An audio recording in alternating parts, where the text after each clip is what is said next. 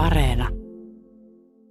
Ensi vuoden alussa, eli ihan kohta, Suomessa tapahtuu historiaa. Silloin koko maassa aloittaa 21 hyvinvointialuetta, jotka järjestävät meille kaikille sellaiset palvelut, jotka liittyvät terveydenhoitoon.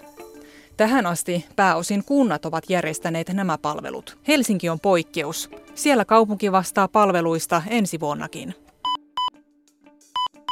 Myös osa pian aloittavista hyvinvointialueista poikkeavat muista. Jotkut kunnat ovat kimpassa perustaneet jo etukäteen niin sanottuja kuntayhtymiä, joiden vastuulla näiden palveluiden järjestäminen on. Mikä sitten muuttuu niillä alueilla vai muuttuuko mikään? No muuttuu. Ainakin hauskat nimet, kuten Siun sote. Jatkossa se tunnetaan nimellä Pohjois-Karjalan hyvinvointialue.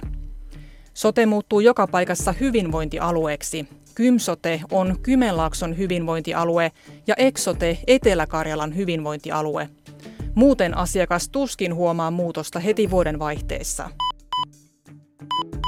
Pähkinänkuoressa vastuu sosiaali- ja terveydenhuollon sekä pelastustoimen järjestämisestä siirtyy siis kunnilta hyvinvointialueille. Varsinaiset muutokset näkyvät kuitenkin vasta sitten, kun alueet saavat valtiolta rahat, joilla palvelut pitää saada järjestettyä. Tässäpä sitä onkin tekemistä. Sama ongelma kuitenkin koskee kaikkia hyvinvointialueita, ei vain niitä, jotka ovat harjoitelleet maakunnallista mallia jo vuosia.